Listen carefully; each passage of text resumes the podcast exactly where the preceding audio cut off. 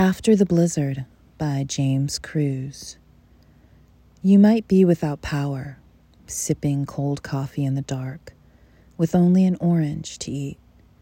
But don't the trees each glow in their sleeves of heavy snow?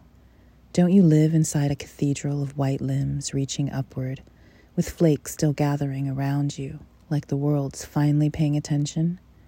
Let your thoughts, wishes, and obligations all fall away like the peels of this orange, revealing every sweet section beneath. Believe that awe will follow you from now on, wherever you go, like the snow light which fills these rooms, like the scent of citrus which passes from your hands to every small thing you touch.